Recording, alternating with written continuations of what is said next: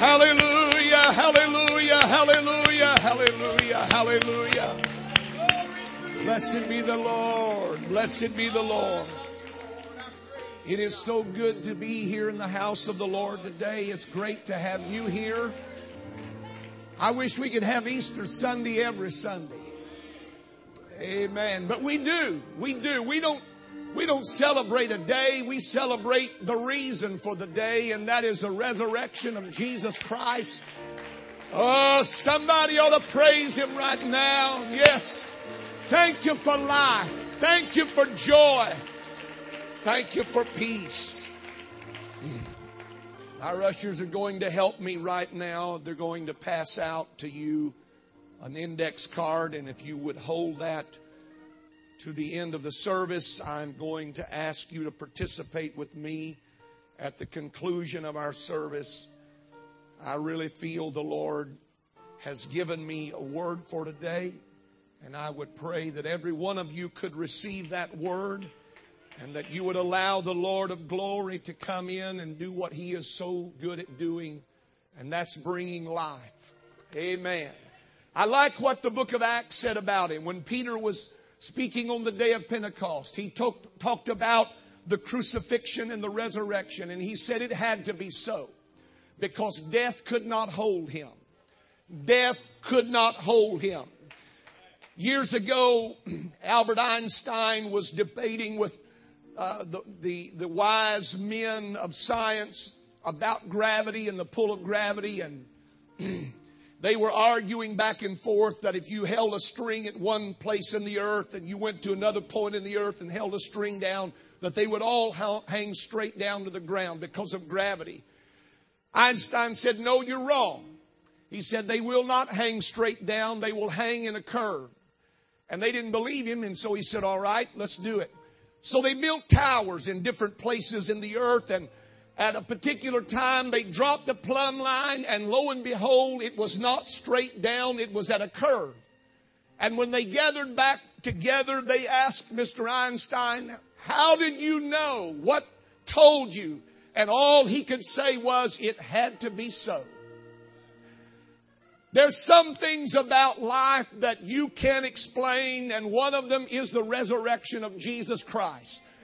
We can talk about it all day long and we can debate and argue, but the fact is there is an empty tomb. I said there is an empty tomb. It had to be so. I said it had to be so.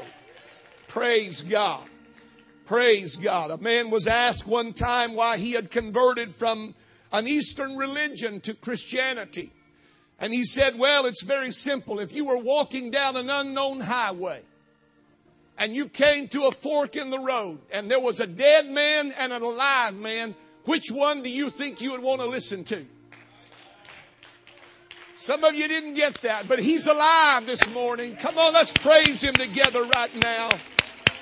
Oh, yes, Lord, we praise you, we praise you, we praise you, we praise you, we praise you. Hallelujah. For your consideration, if you would turn with me to the book of John, the third chapter, I am going to read one of the most often quoted and memorized verses in scripture, one that is often referred to, especially at times like this, but especially this morning, I want to draw your attention to it chapter 3 and verse number 16. Most of you can quote it. It says, For God so loved the world that he gave his only begotten Son, that whosoever believeth in him should not perish but have everlasting life. I love the Word of God, but I especially love this verse because it describes to me something about God that's almost indescribable. For God so loved the world. Everybody say, He so loved. He so loved the world. Turn to your neighbor and say, It's so. He loved the world. Ephesians, the third chapter, and verse number 17. Paul, writing to the Ephesian Christians, said that Christ may dwell in your hearts by faith that Christ may dwell in your hearts by faith, and that you, being rooted and grounded in love, may be able to comprehend with all saints what is the breadth and the length and the height and the depth of the love of God, that we might be able to comprehend the length and the depth and the breadth and the height of the love of God. That somehow you could put your hands around that message this morning. That is my prayer. My subject today is Easter. Something bigger than life. And everybody said amen. God bless you. You may be seated and smile as you're going down because you're in the best place you could be in all of the world. That's the house of God. Come on, let's praise Him together again. praise God. Who would have expected that a cemetery would be one of Southern California's top tourist attractions? But in 1917, Dr. Hubert Eaton wanted to change the way Americans felt about death. And so he developed Forest Lawn Memorial Cemetery in Glendale, California.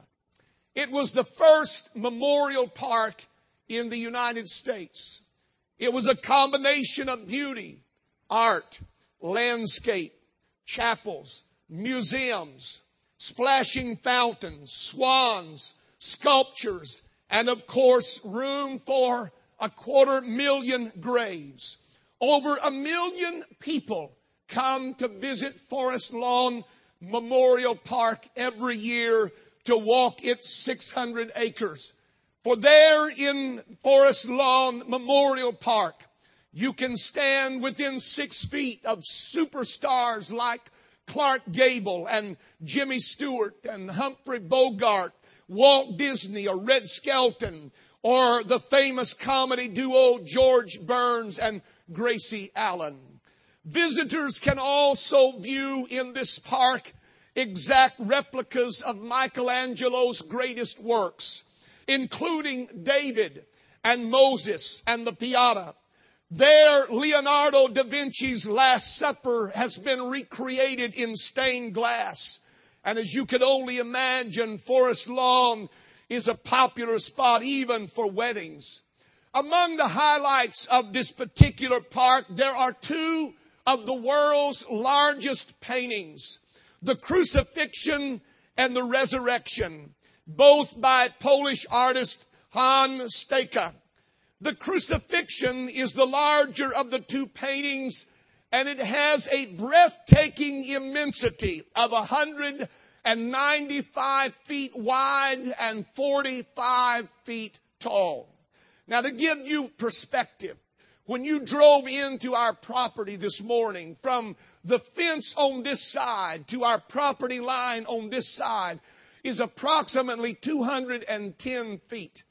The painting that I'm talking about would stretch the width of our our property and be twice as tall as our ceiling is that you are presently sitting in. So if you can grasp in your mind the enormity of that painting, you would understand what I want to talk to you about this morning. For it is there depicted perhaps one of the greatest images of that eventful day. And it was this painting that came to the United States in 1904 it was sent to the St. Louis World's Fair, but it was impounded because of tax issues. While it was impounded, they had no place anywhere in St. Louis that was large enough to house it. There was no building. There was no chapel. There was no church. There was no museum. And so they stored this painting in a large warehouse until several years later when the owner of Forest Lawn purchased the painting and he built a chapel in that cemetery in California where that painting can be viewed. 195 feet long and 45 feet tall. Perhaps the artist's greatest message in this massive painting is not just the resurrection. It's not just the crucifixion, I should say. but it is the simple fact that the crucifixion as well as the resurrection are really bigger than life. They are larger than life. They are larger than death. They are larger than our ability to comprehend. The crucifixion and the, the resurrection reveal to us the love of God, the love that is so vast and so deep and so wide and so long that our minds literally cannot fathom what we are talking about. God's love is greater than the tongue of the orator or the pen of the writer or the stroke of the artist's brush. None of them can adequately tell about the amazing grace of God and the love of God that was displayed at Calvary and by way of the Easter resurrection. When you gaze upon this masterpiece and you stand looking at its immensity, you see again a picture of the incredible love of God. The great joy of Easter is just, it's not just about a day. There are a lot of people that love to come on Easter Sunday to church and we celebrate an event. But Easter is more than a day. It's more than an event. Easter Sunday, Easter morning was a purpose and a plan and a day of remembrance for every person. It is about a plan. It is about a purpose and it is about a great promise given to mankind. And it involves far more than a day. Somebody might say, well, why are you talking about the crucifixion when this is Easter Sunday resurrection morning? Because you cannot talk about the result of something without first talking about the cause of it. Easter Sunday is the result of something. It is the result of a plan. It's the result of a promise. It's the result of a dream and a desire. It is the result of a purposeful act of God. But what happened behind the scene, what happened the days before is critically important. You cannot rejoice in the result until you fully comprehend the cause of that result. And that, my friend, was the cause. That, my friend, was what makes us celebrate Easter Sunday. Is what he was willing to do on a cross and what he was willing to suffer in my place. And somebody said amen. Why did he go to Calvary? And what did he do at Calvary? Is far more than just die as an unwarranted death. He did more than just die an unnatural death. He did more than just die a martyr's death. At Calvary, the Bible says he blotted out our transgressions. Colossians chapter 2 will tell you exactly what he did. The Bible said that he took the handwriting of ordinances that were against us all of the things that we were guilty of. He took those ordinances uh, that were to our charge, those things that had our name on them, and he took them to a tree.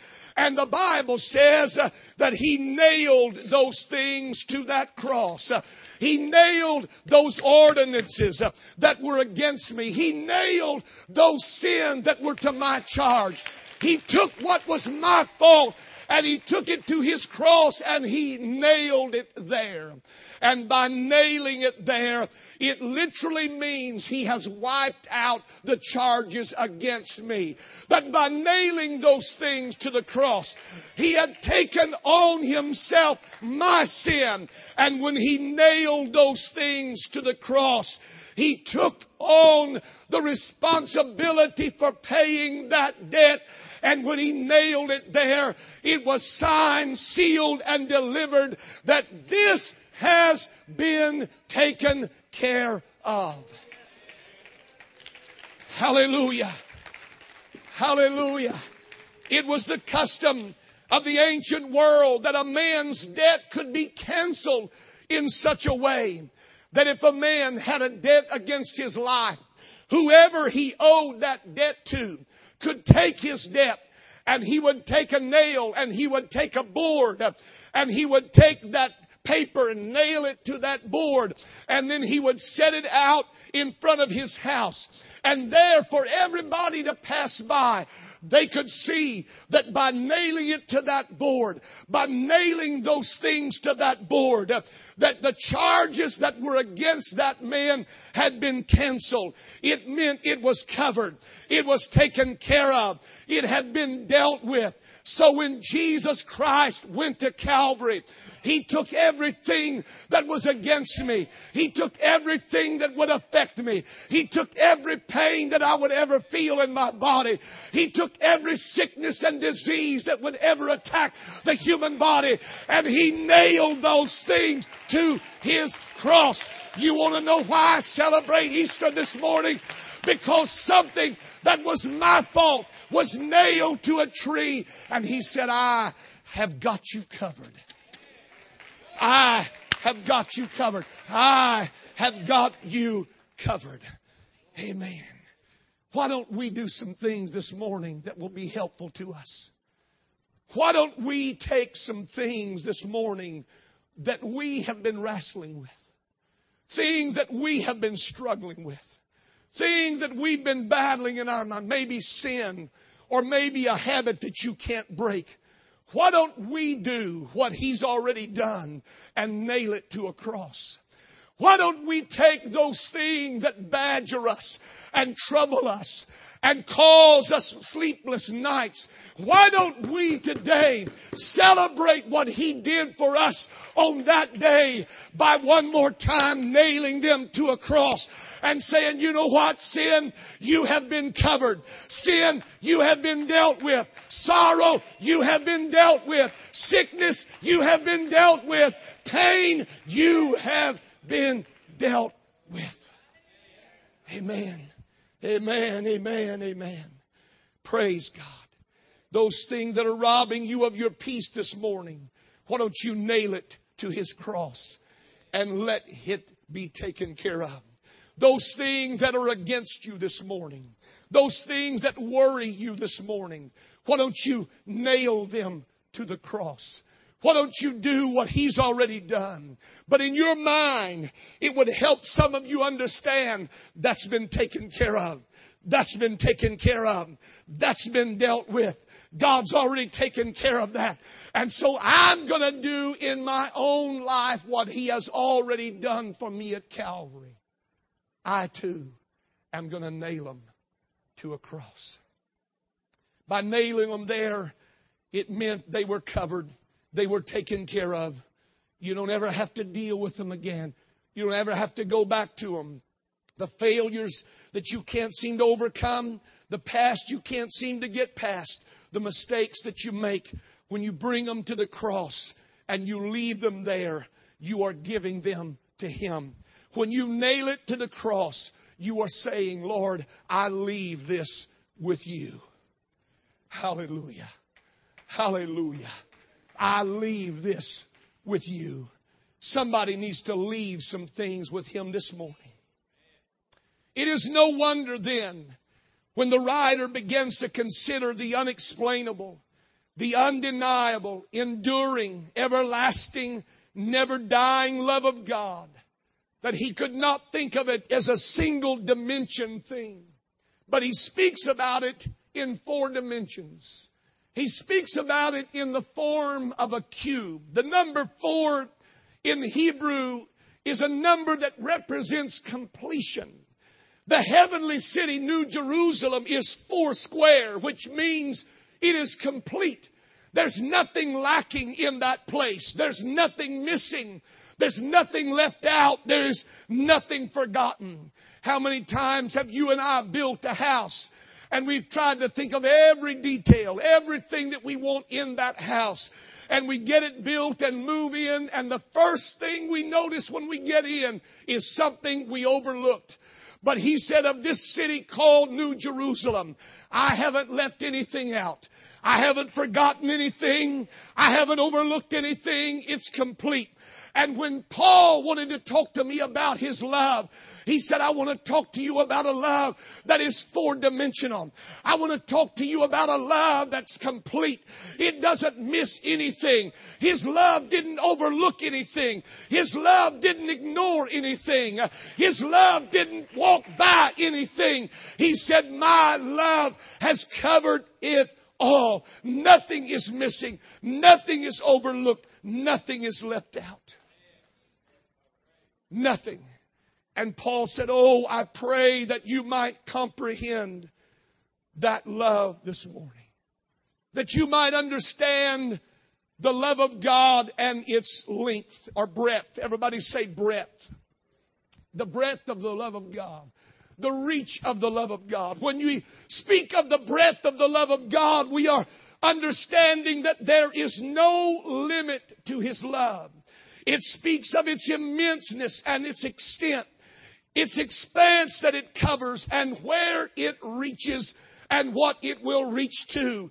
The vastness of the field, the covering of every kind of sin, every kind of failure, every kind of mistake, every kind of shortcoming. All of those were included in the breadth of the love of God.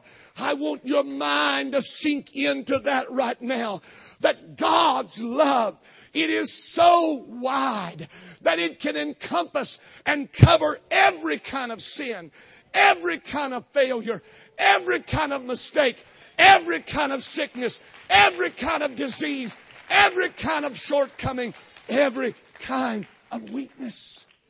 His love encompasses all needs. Everybody say all needs. It encompasses all cares.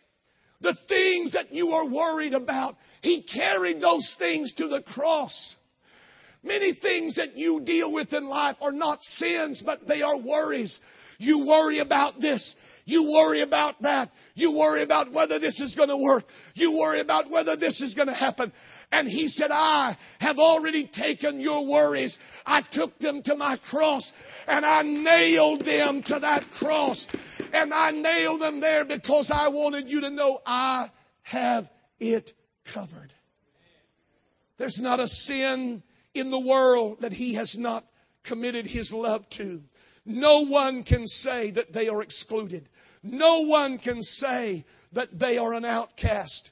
His love embraces all. Everybody say all. Come on, say it all. His love embraces all. All people, all nations, all problems, all sin, all failure, all mistakes. His love has a breadth to it. It has a reach to it. It spreads itself wide and covers me so that I can know that I can never be beyond the reach of God's love. Never beyond the reach of God's love. Paul wanted me to understand that when we talk about the length of the love of God, that we are trying to understand its eternal duration. It speaks of its endurance. Love from God is not something that is here today and gone tomorrow. But His love is faithful. His love is long suffering. His love has no beginning and it has no end. How do you know that? Because the Bible tells me that God is love and God has no beginning and God has no end. And it never fails. His love never fails. Listen to me. The love of God never fails. Why do you know that? Because He can never fail. And if He is loved, then His love can never fail. That means no matter where you are this morning, the love of God still reaches out to you. It still reaches out to you. The length of His love is its strength, its surviving power its ability to defy time and accidents and any other contingency. How long is His love? It is as long as human life. Never does it lapse. Never does it waver. Never does it weary. never falters, never fluctuates. And I'm here to tell you this morning that there is no mathematical formula that can compute the great force that is called the love of God. Hallelujah. The love of God proves itself constant and dependable from the time you take your first breath until you take your very last. The Bible said he loved them unto the end. Even the highest human love that I know breaks down at some point. But God's love never breaks down. It never wearies. Whatever our attitude toward God might be, never changes his attitude toward us. He loved me then. He loves me now. He loved me then. He loves me now. He loved me then. He loves me now. He loved me then. He loves me now. He dealt with my problems back then. He wants to deal with my problems right now. He dealt with my sickness back then. He wants to deal with my sickness right now. Hallelujah. Oh, the length of the love of God. Hallelujah. When we talk about the depth of His love, we speak of love's condescension. We talk about the stoop of divine love.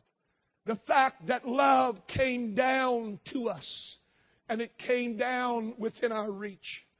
To commune with us, God had to come down, down to our sin, down to our misery, down into our pain, to bear with our faults, it speaks of what he is willing to sacrifice and endure, the stoop beneath whatever is weighting me down in order to carry that load.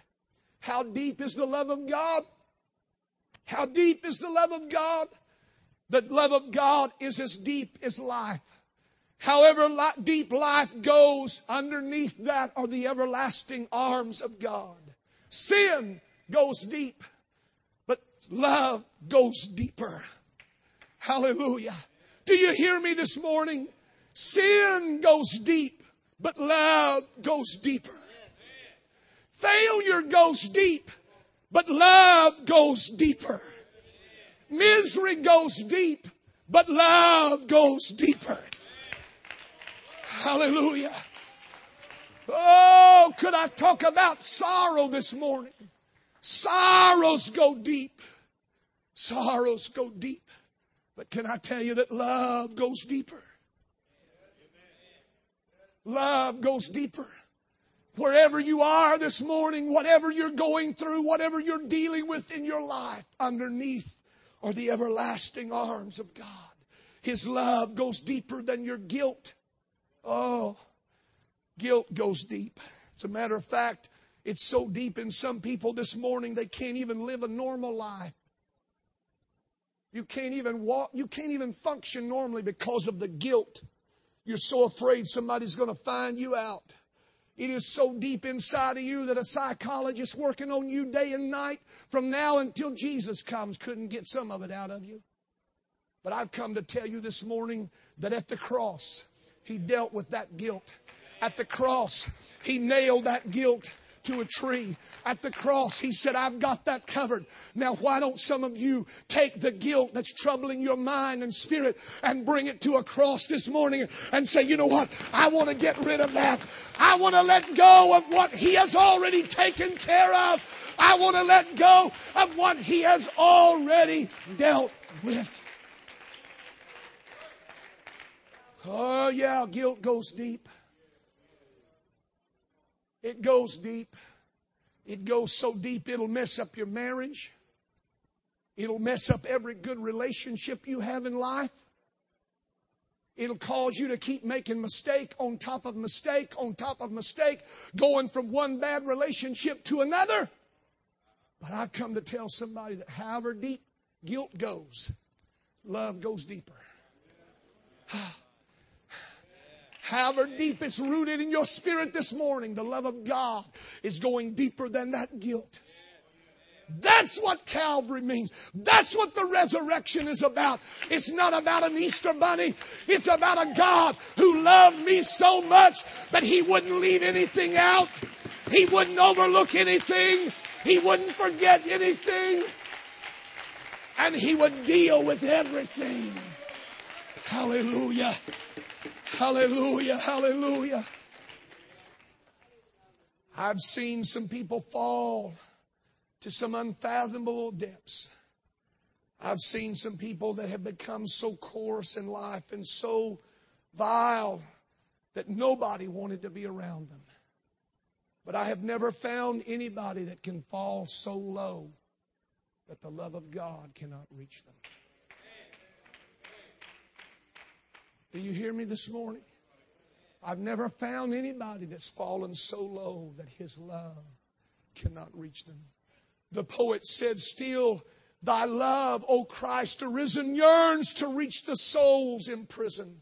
Through all depths of sin and loss, sinks the plummet of the cross. Never yet abyss was found deeper than thy love can sound. Oh, the depth of the love of God. We don't really sometimes know how to deal or comprehend the length of His love. And we cannot perhaps understand the breadth or the stretch of His love, but we all can understand the depths of life. We all know what it is to feel the deep places of life. And He said, My love is strong enough and it's great enough to reach down below everything and lift you up. By his height, the love of Christ speaks to us of where it wants to take us. It wants to take us up. His love wants to lift us up as high as the heavens. His love has plans for all of us. I don't know. I really wanted to ask one of our intelligent men around here how far away the nearest star is. Maybe somebody else knows. How far is the nearest star from the earth? Anybody know? How many? Four light years. How much is a light year? 186,000. Oh, my God, you already got me too deep. 186,000 miles per second.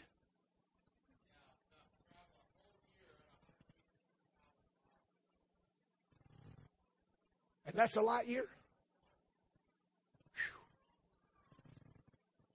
That's moving on, folks.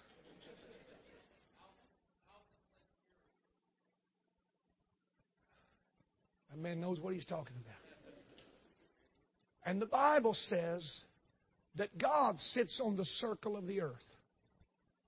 Somewhere out there, wherever that part is, that is the edge of our universe, that's where God sits. Uh, that's the analogy that the scripture uses. That God sits on that. And yet his love wants to take me higher even than that.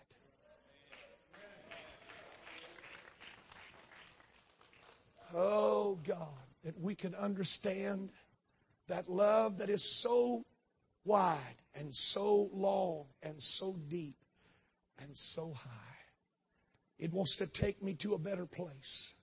It wants to raise me to a, a better place. The psalmist said, He has raised me from a horrible pit to sit in heavenly places.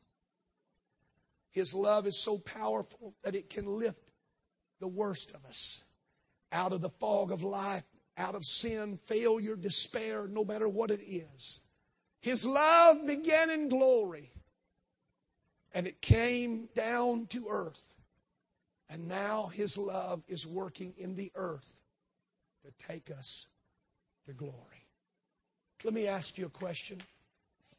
Why would anybody in their right mind not want to get connected to that kind of love? Why would anybody in their right mind walk away from somebody like that? Why would anybody marginalize someone like that in their life? And put God over in a corner or in some little cabinet or in some little category or in some compartment and bring him out only when you need him. If his love is that, and it is all that, it's bigger than life. It's bigger than we can comprehend. It's greater than we can even fathom or imagine. A love that would cause him to go through all that he went through at Calvary the bleeding, the whipping, all of that was for me. Isaiah 53 says that he bore our iniquities. Surely he hath borne our griefs, and he has carried our sorrows. Yet we did esteem him stricken, smitten of God, and afflicted. The next verse.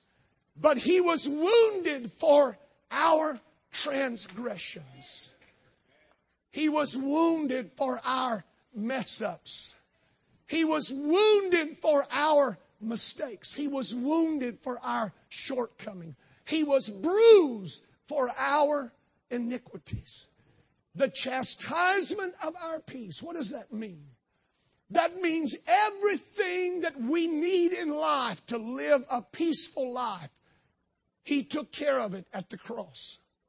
Whatever would interfere in my life and cause me to be worried or cause me to be afraid or cause me to be fearful, whatever it is in life that causes me to be anxious or nervous, He dealt with it on the cross. He allowed that to be nailed with Him to that tree so that when I came along 2,000 years later, there would be a price that had been paid and a penalty that had been taken care of so that I would not have to carry that weight. And so he bore those things to his cross. The chastisement of my peace was upon him. And by his stripes, by his stripes, by his stripes, by his stripes, we are healed. O love of God, how rich and pure how measureless and strong. It shall forevermore endure. Oh, love of God. And to think that we would come this morning to celebrate an Easter Sunday and not think about that is almost tantamount to, I don't know. Why would we not want to talk about it? He wasn't afraid to go there and die. He wasn't afraid to go there and suffer. Oh, that you would be filled with an understanding of that kind of love today. And oh, that you would be moved by that love. A love that paid a price that he didn't owe, but you did. Oh, the depth, deep love of Jesus. Vast, unmeasured, boundless, free. Rolling as a mighty ocean in its fullness over me. Underneath me, all around me is the current of thy love. Leading onward, leading homeward to my glorious rest above. Oh, love of God, how rich and pure, how measureless and strong. And to think this morning that all of the things that we wrestle with, fears that we struggle with, shortcomings that we can't seem to get over, He took them and he allowed them to take spikes that were even larger than this and nail him and them to his cross. And he said, I have it covered. I have it covered. Now I want to ask you something this morning. If he has done that for you, why can't you do that for yourself? I want you to stand with me right now. Every one of you have an index card that you were given. I want you to take that card and I want you to carefully consider what I'm about to say. And then I want you to respond. Calvary represents salvation, it represents healing, it represents deliverance, it represents love, it represents hope. Easter, Easter Sunday. It wouldn't matter what he did on Calvary if Easter Sunday hadn't happened. All that happened on the week before would not have meant anything.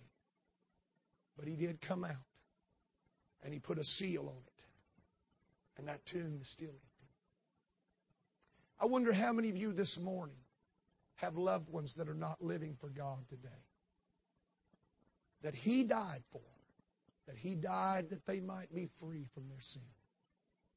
Why don't you put their name on that cross again today? How many of you came into this service weighted down with some guilt, your own failures? Somebody in this building struggling with a habit you can't break. Every time you try to get above it, it gets hold of you and pulls you back down. He nailed your habit to his cross. Why don't you nail it to, your, to his cross this morning? Why don't you take what he's already said I've taken care of and say, you know what, God, I'm going to give this to you. I'm going to give this back to you. I can't break it. I don't know how to do it. But you said in your word that your love was deep enough, it was wide enough, it was high enough, it was far enough that it, there was nothing that was left out of your love. Lord, if you did that for me, why can't I go ahead and give that to you this morning? How many of you have dreams or hopes of a better life? Wherever you're at right now, struggling, going through difficult times. Do you know he died at Calvary for those kind of dreams? He died so that those hopes could be could they, they could be enjoyed. He died so that one day you could know that peace. He died so that one day you could know that joy. If he would nail it to his cross, why don't you nail it to his cross? I'm not asking you to save yourself. I'm just asking some of you to do for yourself what He's already done for you. He's already taken care of it. And by doing what I'm asking you to do this morning, it is simply an act of faith that says, God, if you've already dealt with this, why am I still struggling? If you died for this, if you died so that they could be saved, Lord, I just want to remind you that I'm in agreement with you this morning. I want to see them saved too. Lord, you bore the iniquity of us all. You, you carried the shame of every mistake. Some of you are struggling this morning with mistakes that you made years ago in your life and you've never gotten rid of it. Why don't you nail it to a cross this morning? Why don't you leave it with Him? Say, you know what, God, I, I can't carry that weight anymore. I want every head bowed in the building, every eye closed. If they could turn the lights down, please. Father, I, I don't know if I've done an adequate job this morning conveying the message that you gave me, but I hope that somewhere in this building, somebody has been able to feel the touch of your love upon their life. And that you, almost 2,000 years ago, you took our sin. You took our failures. You took our mistakes. You took our shortcomings and you nailed them to your cross. God, this morning I just, I want to join in agreement with you. I want to say in my life that my, those things in my life are nailed there as well.